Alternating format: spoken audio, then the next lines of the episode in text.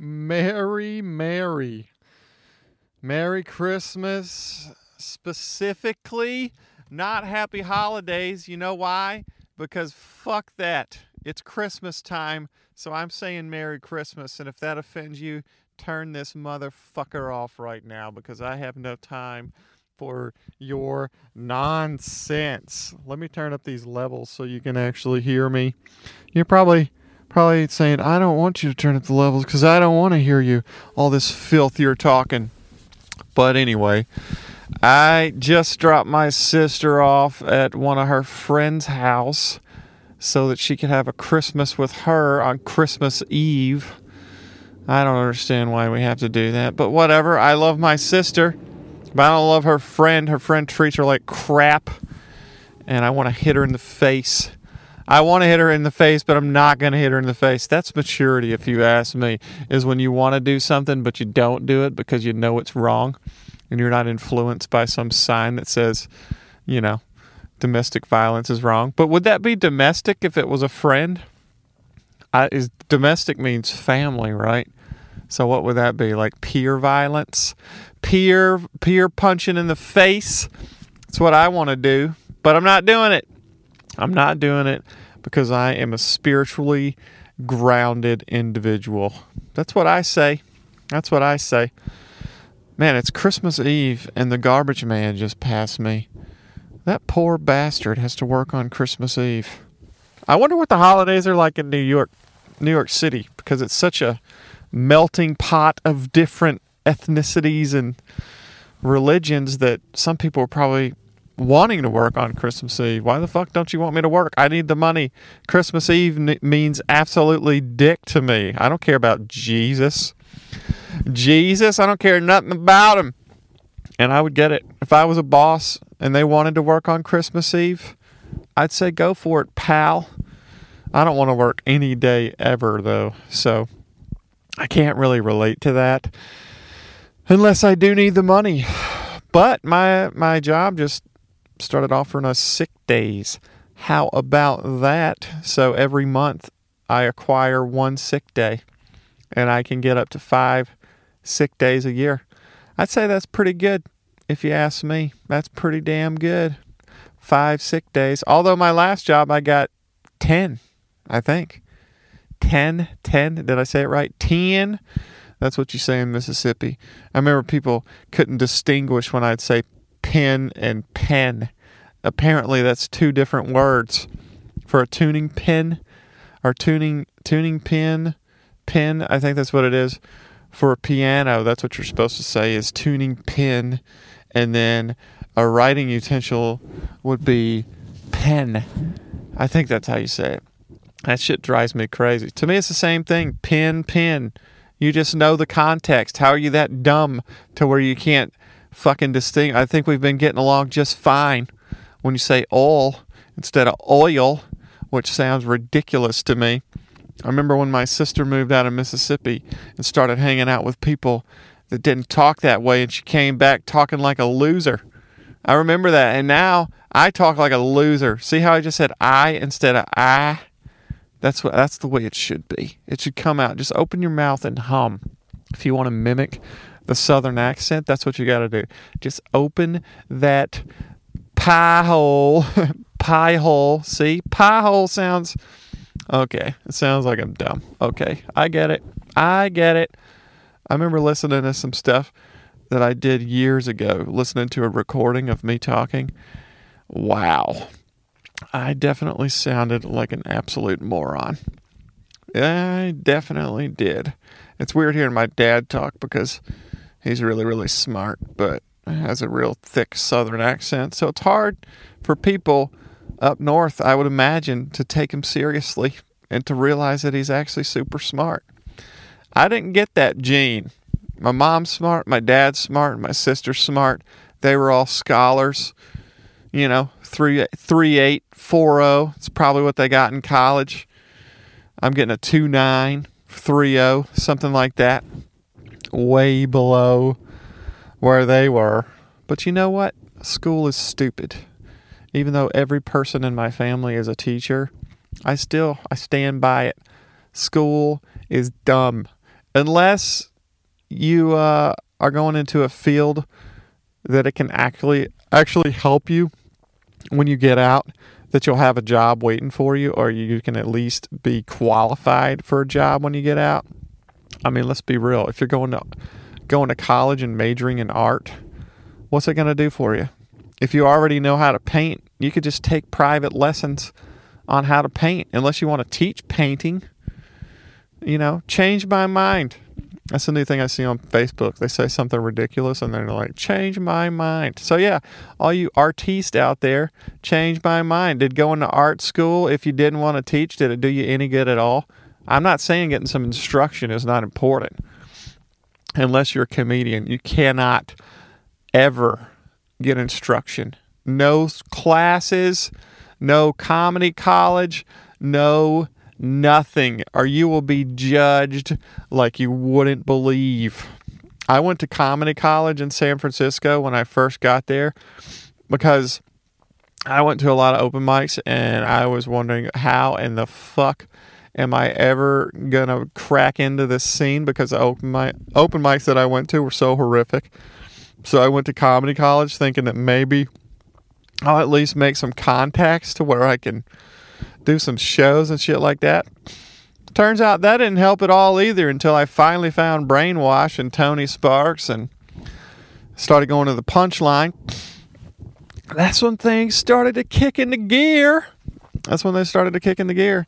Got featured in the San Francisco Chronicle, which guess what? Means absolutely dick. Means nothing at all. And I know that. I'm aware of that. I know that there are comedians in San Francisco far beyond the level of skill that I have on stage. And I, I don't know, I felt guilty about it, but at the same time, I was like, ha ha, I'm the one that got featured. And then I realized that it did absolutely nothing for me. The only thing that it did for me is you can Google me, you can Google Matthew Banks comedian, and I come up. I pop up. There's an article about me that pops up. That's pretty damn cool. And that's worth a lot of money to pay Google if you need to be advertised. So I'd say that was worth it in itself. But I had to go do a photo shoot and shit. If I never have to do another photo shoot in my entire life, I would be thrilled about that. But if I had to guess, being a comedian, I'm going to have to do a lot more of them. Unfortunately, I do not want to do that shit again. Give me a pose. Why don't you look angry? Why don't you look happy? Yeah, work it. All that shit. Fucking give me your sad look. Give me your mad look. I don't know what they said. I don't remember what they said, but it was super uncomfortable. I remember I had to do one. Uh, I had to do. I had to tune a piano for Herbie Hancock for a photo shoot, which I thought and still think it was the dumbest thing ever that I had to tune the piano for the photo shoot. And maybe I'm wrong, but um, photos don't have sound. So when I was working for Steinway, I had to tune the piano for the photo shoot. I guess just in case he was playing the piano and he didn't want it to be out of tune. Sorry, I'm stopped up. Ugh. I won't do it again. I'm going to try my best not to do that again.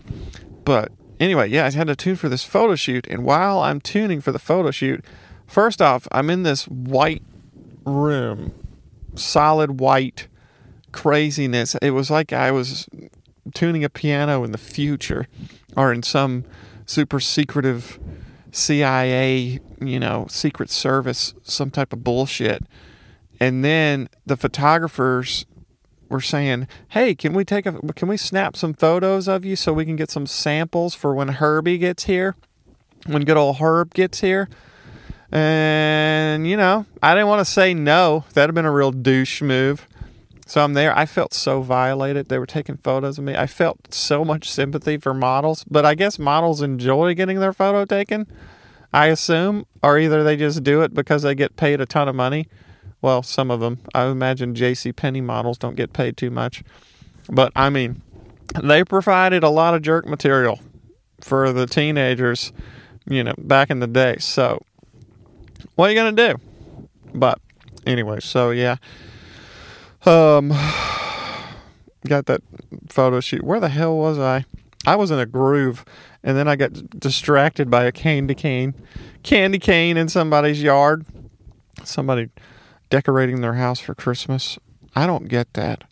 I hope to God I never get in a relationship where the woman wants me to decorate the yard for the Christmas season because she wants decoration. I hope to God that never happens because if she wanted it, guess what? I'd be doing it. I'd be doing it because I want to avoid conflict. And, you know, let's be real. I want to make her happy. Hope to God that I make her happy. I remember my best friend growing up, we had to, every single year when I was over at his house hanging out, we had to go in his attic. And I swear there were probably 25 boxes plus a Christmas tree that we had to dig out of that motherfucker for his mom so that she could decorate the house for one day of the year. You got to decorate the house. Who the fuck cares that you got little wise men and angels sitting around, Jesus in his manger? I know I don't give a shit about that. I can't. I just, I don't understand it. I don't understand it at all. Although, I do believe that you're being of service to other people when you decorate your house. Here's why it's because when I am visiting the fam, every year, Christmas night, we go, we pile in the van and we ride around and look at Christmas lights. It's actually quite, it's quite a good, it's quite a fun time. It's quite a fun time. So, you know, it's going to be a little different this year because Pop won't be around mom and pop getting a divorce. I hadn't brought that up. I guess because it's none of your fucking business. But either way, I guess it's out there now. I guess everybody knows now. So, you know, send me your sympathy cards. Send me your sympathy and say, oh my God, I feel so sorry for you. You're 33 years old and you have to deal with this. You know, I wish it had happened way early on so I could blame my blame my uh, problems on it. It could be like, well, my parents split up when I was a child. That's why I'm so damaged. If you're 25 or older and you're still blaming shit on your parents, you know, go fuck yourself. At what point are you going to start taking responsibility for your actions? That drives me so crazy. I mean, what the hell's your therapist telling you? It's like, yeah, you should you should give yourself a break. You should give yourself a break. You had such a tough time, such a tough childhood. And I know I'm singling people out. I know I'm singling out therapists that think it's their job to give you compassion and understanding, which is such a small part of being a therapist. I mean, how long are you going to be a victim, really? You know, how long are you going to be a victim? If it happened, if it happened more than three or four years ago, I mean, you know, with exception to some stuff, people that have PTSD, you know, if you're raped, some shit like that, surely it's going to affect you longer than that. But but beyond that, you know, go fuck yourself. Trauma. Trauma is such an over overused word nowadays. It drives me crazy. Had trauma. Trauma when I was a kid. My mom yelled at me. Oh yeah, I'm sure that was so traumatic. Your mama probably should have yelled at you because you were a little shit. But change my mind. Hashtag change my mind. I need to start saying the most horrific shit ever on the pod so that it'll just go viral. And uh, you know, I'm all the people that uh, all the people that are so fed up with this dumb shit, like the like the thing on Vulture where they were calling out Louis C.K., which you know I don't even really have an opinion on what he did. It has nothing to do with me. You know, whatever. Who gives a fuck? But then Vulture's like, here's one more reason you should not like Louis C.K. because he said the N word. And he said the N word in front of Chris Rock, who happens to be black. And Chris Rock was laughing and they were talking about the word together. So, you know, shut the fuck up. Chris Rock and Louis seem to be good friends. And they know that that's comedy. I know I never will have that kind of that kind of I don't even status, I guess, on stage to where I could say that word and get away with it. Not that I would even want to say that word on stage. I think whore and slut are going to be of that magnitude sometime soon. I think it is. You know, they got the fag word like that now. It's not quite there, But it's getting there to where if you say it, you're going to be roasted. I'll never be able to host the Oscars again because there's a recording of me saying fag on my stand up. It's amazing how, literally, in the past three years, the political correctness has made that much of a stride. It's it's pretty unbelievable. You know, which in some cases it's good.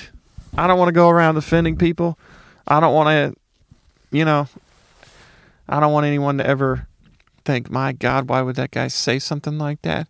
But at the same time, where do you where do you draw the line? That's my issue with it. The people that have all this problem with political correctness, they have no trouble trashing people in poverty. Unless they're black, then they have a real problem with it. But if they're white, white trailer trash, you know, fucking his sister or whatever, they have no problem at all trashing that. And I get it. I don't have a problem with it either. But, you know, you got to be fair about it. If you're going to trash one thing, you should be able to trash the other thing. Jokingly trash. That's another thing. You're just saying it if you're saying it to be funny and it doesn't land, oh well. Especially at an open mic. That's what would drive me crazy in San Francisco. You're trying out a joke at an open mic and somebody gets offended. That's exactly what an open mic is for, so that when you go on a real stage, you're like, oh, okay, at the open mic, there was the line, and I crossed it a little too far, and people pulled way back. Maybe I shouldn't try this at a show. That's what they're for.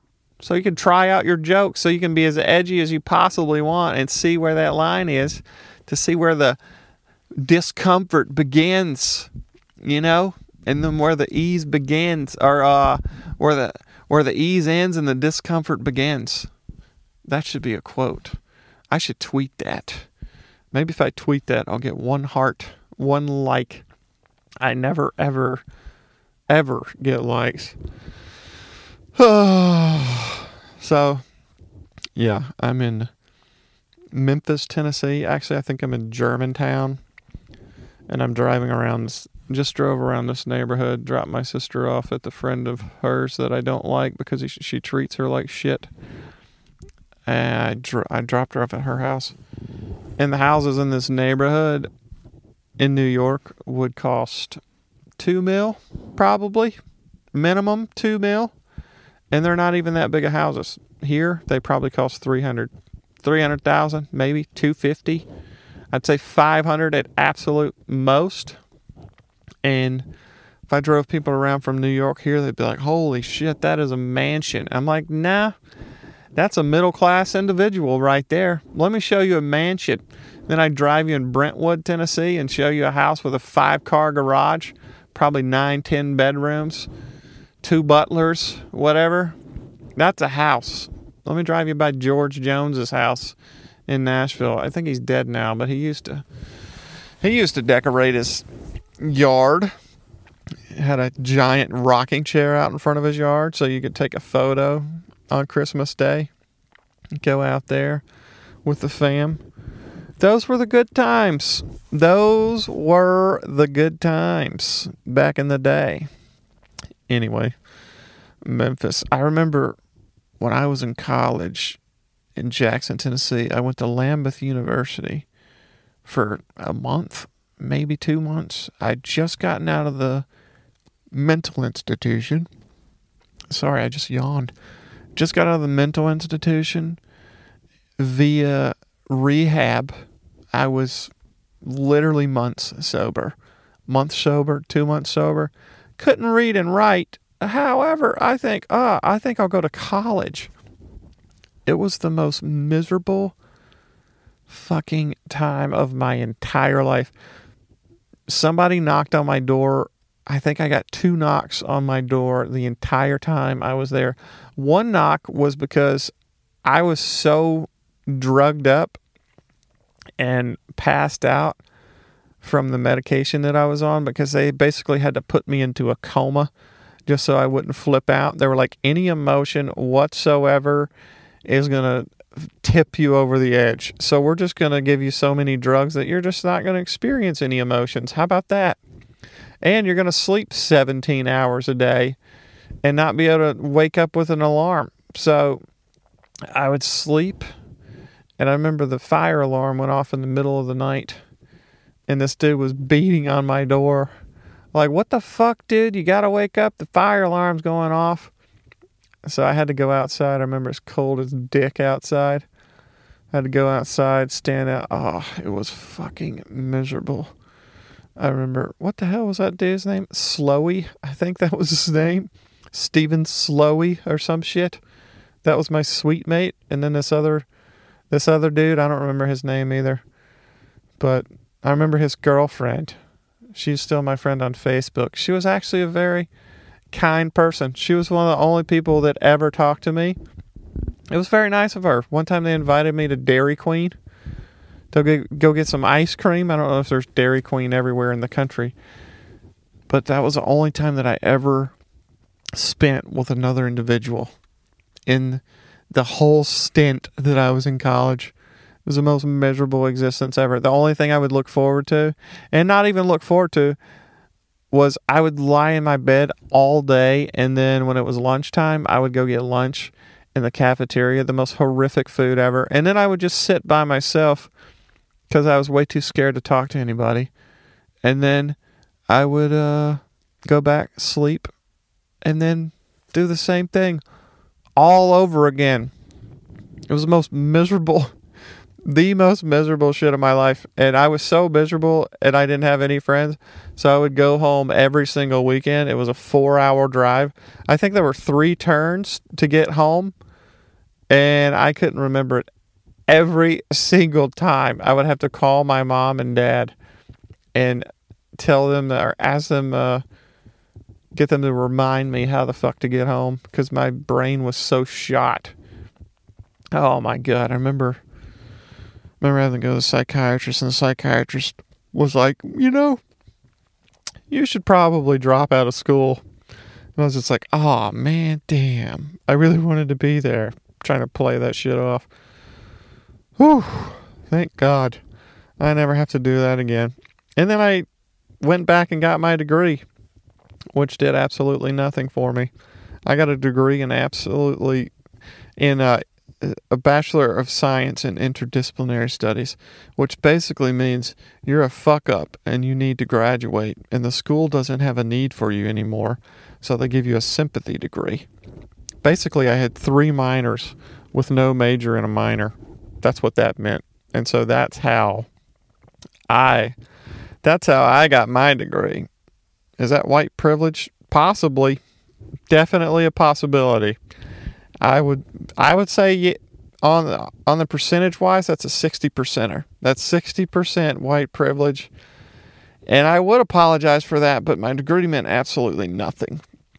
I don't know that it's it's meant anything since because I went and got my degree in piano technology at another school and that meant everything that's gotten me every job ever since then.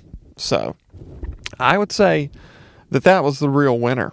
That was the that was the one when I really was able to take charge of my life. I like to take responsibility for it. You see what all the shit I did when everything good that's ever happened to me was happened as a result of me giving up and just letting the universe take care of it. I need to find a job. Well, stop looking, and then a job will show up. As long as I'm working hard and doing the best I can every day, you know, I got to search for opportunities, but all the best jobs ever have just popped up. Just been like, wow, that was uh, maybe the easiest thing I've ever done as far as things, you know, coming into divine order. That golden thread being woven through my life that all happened as a result of me just trying to trying to be a good person, trying to work hard. You know, doing the next right thing. That that phrase is going to piss a lot of people off. Good. I hope it does because that's what I did, and my life is successful. How is yours, fucko? I feel like my language is cleaned up quite a bit on today's podcast. I think, you know, I would love to be able to do a special and not say a single curse word, but still be very edgy. That'd be pretty nice. I don't know that I'm capable. I'm probably not even close to capable, but it'd be something to aspire to do. It would be a challenge. I just got through listening to Brian Regan, who has literally the most clean comedy I've ever heard in my life.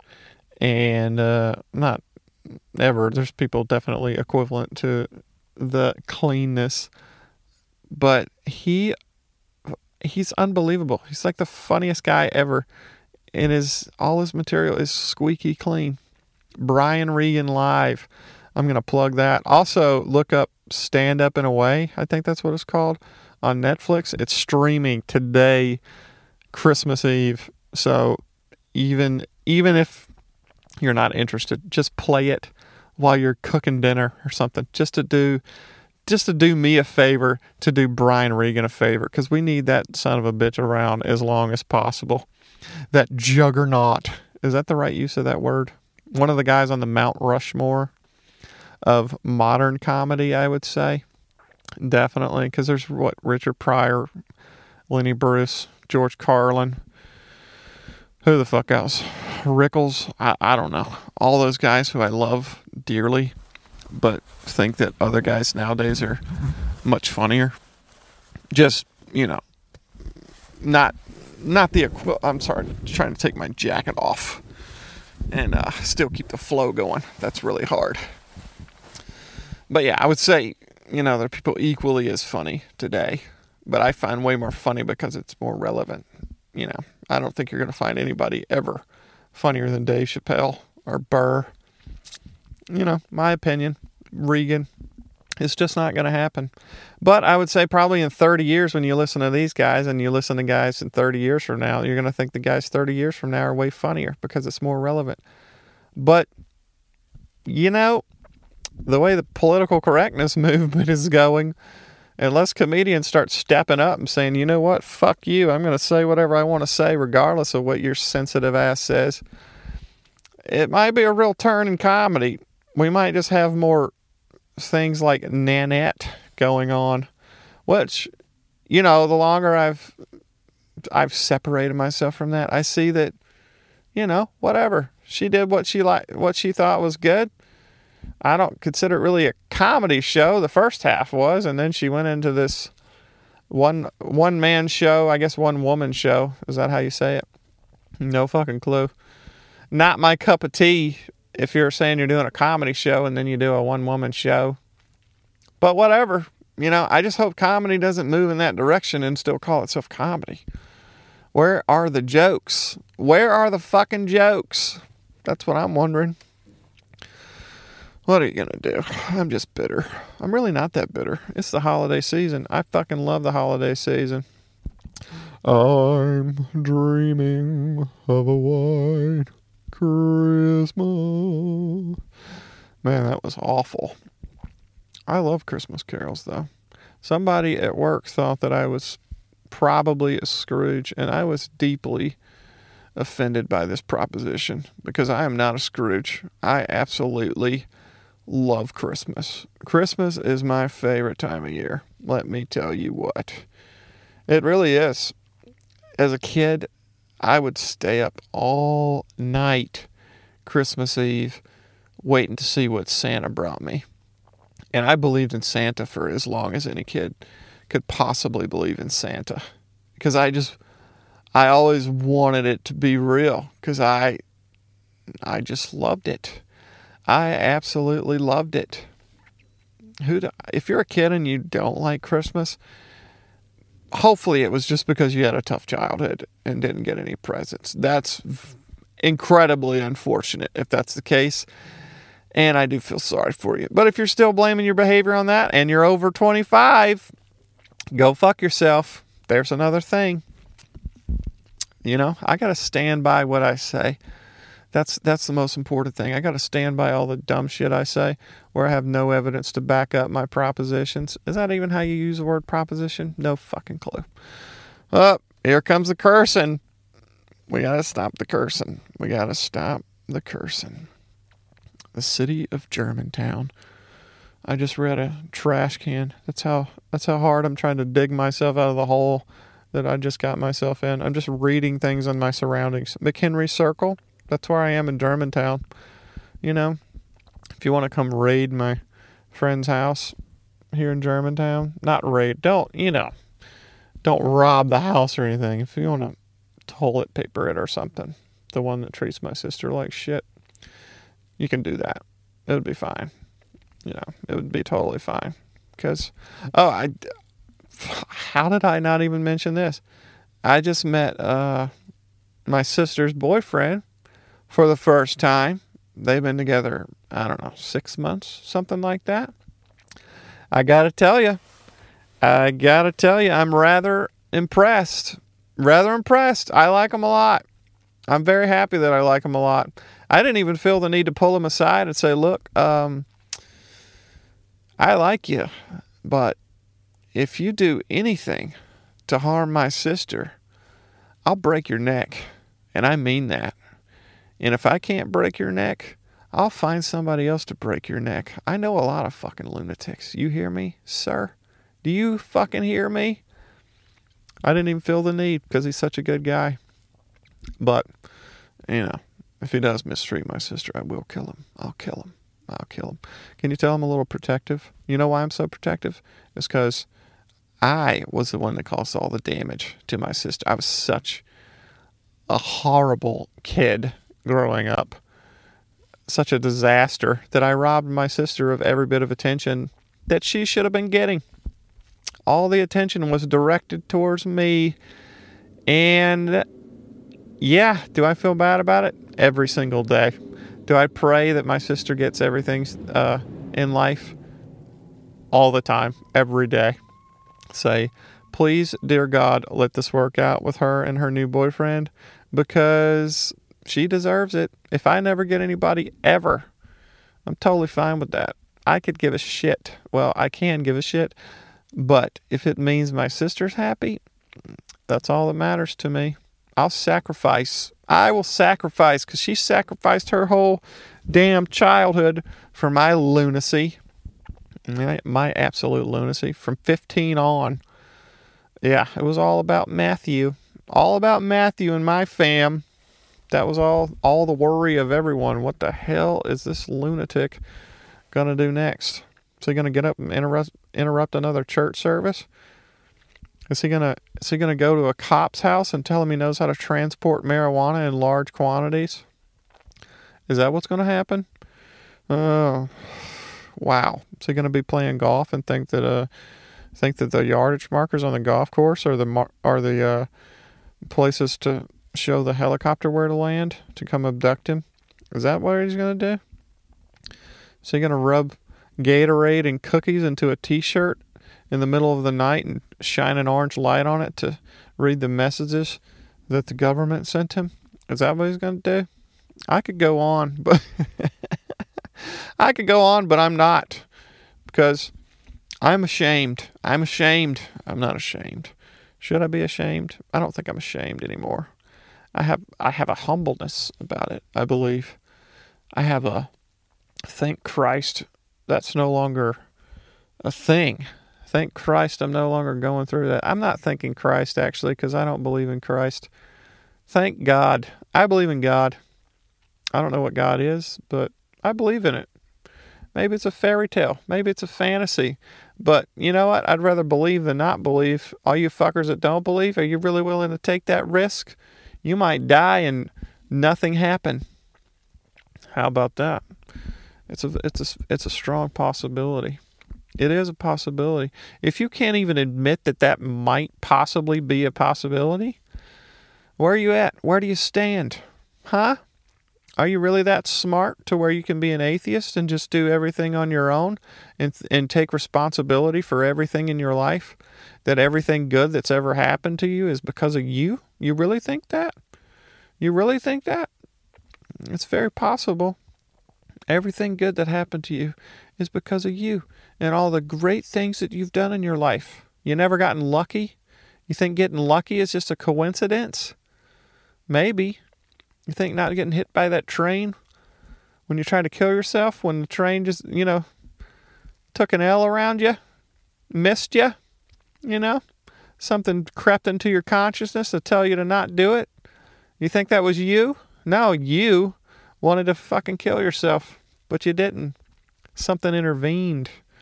It's very possible. See how deep this podcast is getting, as Joe Gorman would say. You've really given me something to think about.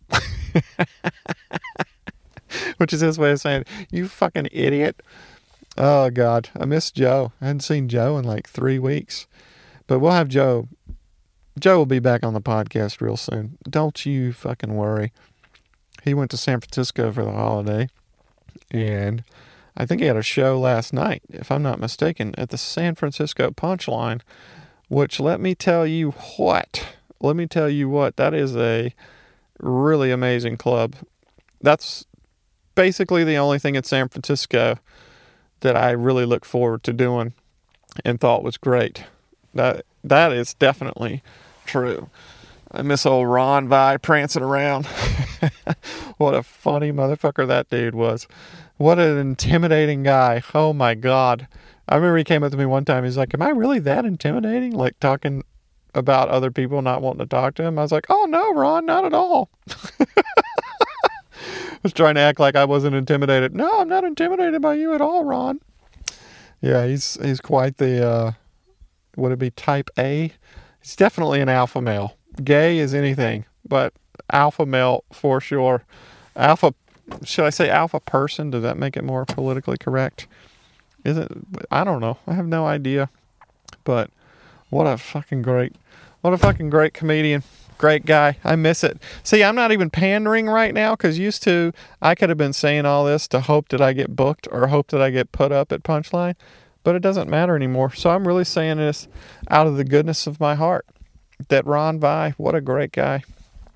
One of the funniest dudes in San Francisco, without a doubt. Um, enough about Ron. A lot of people, a lot of Rons, uh, I don't know a single Ron that I don't like. Ron was my boss when I was at Steinway. Greatest boss I ever had. The most talented man in the piano world. For sure. It's between him and David. I won't say their last names because I don't want to put them on blast. I know how famous my podcast is and how worldwide it is. You know, you could probably look up Ron piano technician in Google and he would pop up. That's how damn good he is. He is one of a kind. I remember complaining to him about something at a piano. So sometimes this is going to be really boring for a lot of you, but sometimes a string on a piano, if it's not seated properly on the bridge or there's an imperfection in the string or whatever, it'll make a it'll sound like just one string is out of tune when when it isn't. It's just an imperfection in the string. And uh it's called a false beat. A beat is when two two uh, pitches collide and they go wow wow wow. Well, sometimes one string will make that noise just because it's not, you know, like I said, not seated properly or whatever. Could be a twist in the string. Who knows? Nobody really knows. But I remember complaining to him about it one time, saying, "Man, that piano. I think it was CD 272. I think that was the number of the piano, or 271 maybe." Was a very nice piano, but it had a lot of false beats. And I remember telling him that this piano has a lot of false beats and it was it was hard to tune and he was just like, and he's just like, and you work around it. He's been tuning for 40 years. He's a monster. He would start tuning at six o'clock in the morning, and by, you know, by 8:30, 9 o'clock, he'd already tuned six pianos. Which, if you don't realize that is um, unfreaking believable. That is, mo- I can tune a piano in 30 minutes if I really, really, really have to. But it's not going to be a perfect tuning. It'll be good, it'll be acceptable, but nowhere near the level of this man would do one in 30 minutes, and it would be perfect. Perfect, let me tell you. Pretty unbelievable one of the most amazing things I've ever seen in my life. I remember watching him tune, and when he would tune, the amount of time between each note that it took him to tune was the exact same amount of time. It'd be ding, ding, ding, ding, ding, ding, ding. He would go up It would literally be that fast because he never missed. Missed meaning when he turned the pin, he knew exactly where that note was going to go. That's the hardest part of tuning. Most people think that it's hearing, which the hearing comes first, actually, and then knowing how to set the pin where you want to put it. That's what comes last, and that's basically the battle that you're fighting for the rest of your life. And he uh, he never missed. He might he might miss one time during the whole tuning. It's pretty unbelievable. You know, I'm sure you're fascinated by this. I was fascinated by this when I had to when I had to do my interview for, for Steinway, which was a job so far beyond anything. It wasn't far beyond what I could dream because I did dream about it and thought maybe one day I'll tune at Carnegie Hall. And then I ended up tuning at Carnegie Hall, which still blows my mind to this day. And it's uh, pretty much transformed my life and my career and who I can work for. Thank Christ. Oh, I forgot. Not thank Christ. Thank God, just to piss off the atheists. I'm going to say thank Christ. No, thank Christ to piss off the Christians, and no, thank God, or uh, but thank God to piss off the atheists. Does that work? I don't know. But I remember going in for the interview when I had to work for Steinway, and Ron Connors. Ah, I just said his last name. All right, I'm sorry. Don't look that up because I'm definitely not ed- editing this out. I don't think you can put him on blast anyhow, anywhere. Um, if you do, I'll be very upset. Uh, but yeah, I went on the interview, and he's literally the most famous piano technician in the world, in the country definitely, maybe not the world, but I would say the world, and because uh, America's basically the world, right? No other countries don't matter. That's kind of our attitude in America. It's hilarious, and uh, but it. I remember going in for the interview, and he just said it was a Steinway L, which happens to be my favorite model of Steinway, other than the D which is the largest piano. But the L, he's like, all right, tune this piano 440 and come get me when you're done. And I tuned it and I was fucking terrified.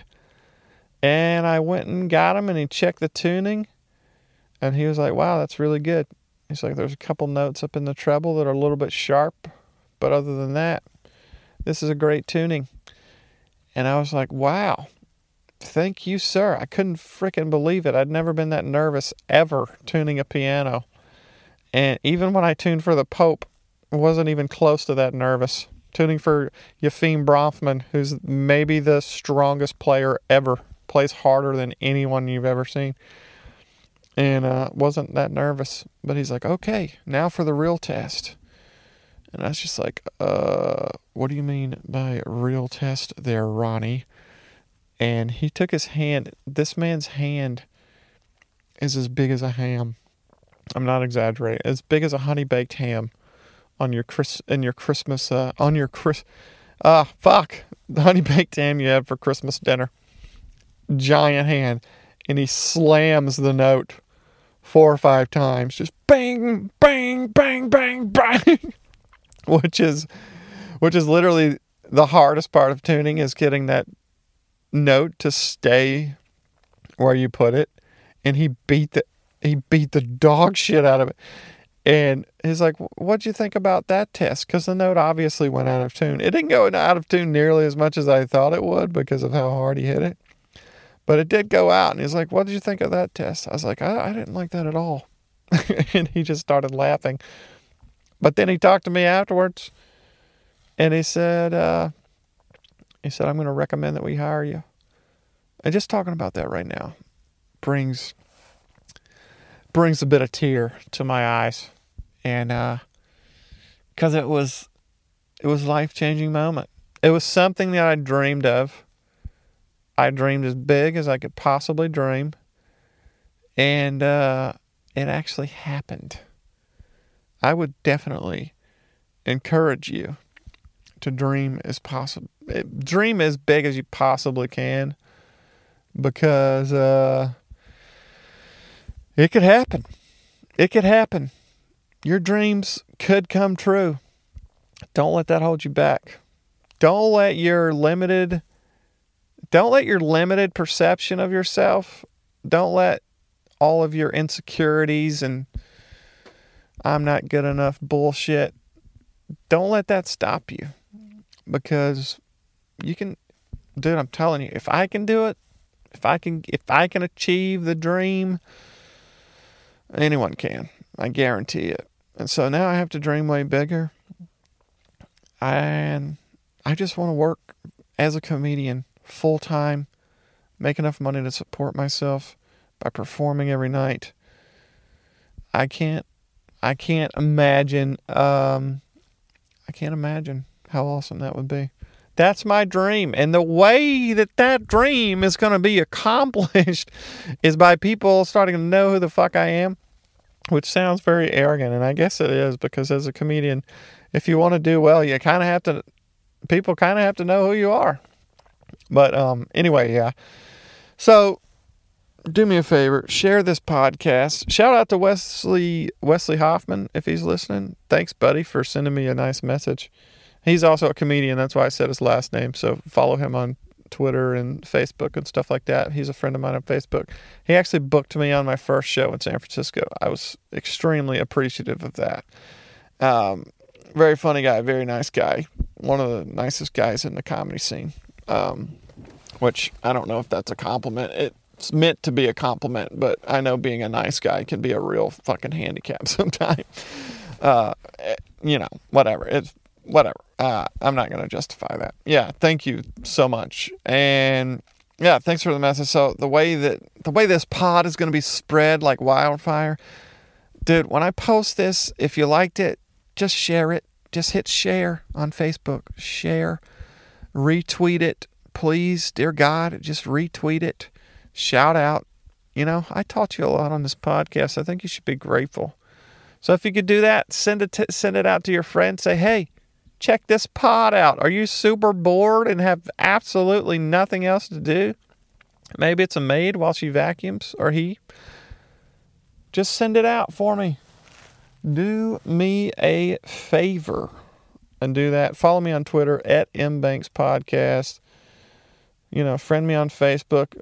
As always, if you friend me on Facebook, send me a quick message. Tell me who you are. Just say, hey, I'm a listener. I want to be your friend because there's a lot of spam out there. And uh, follow me on Instagram at Matthew Banks Podcast. Even though I'm never on Instagram, I should probably try and do better with that. There's just somebody passing me, and I'm talking into a microphone in a car. so I didn't want to want them to think I'm a lunatic. I didn't want them to to actually figure me out. But, however, anyway, thanks for listening. Merry fucking Christmas, people. And happy holidays to the people that are offended by Merry Christmas.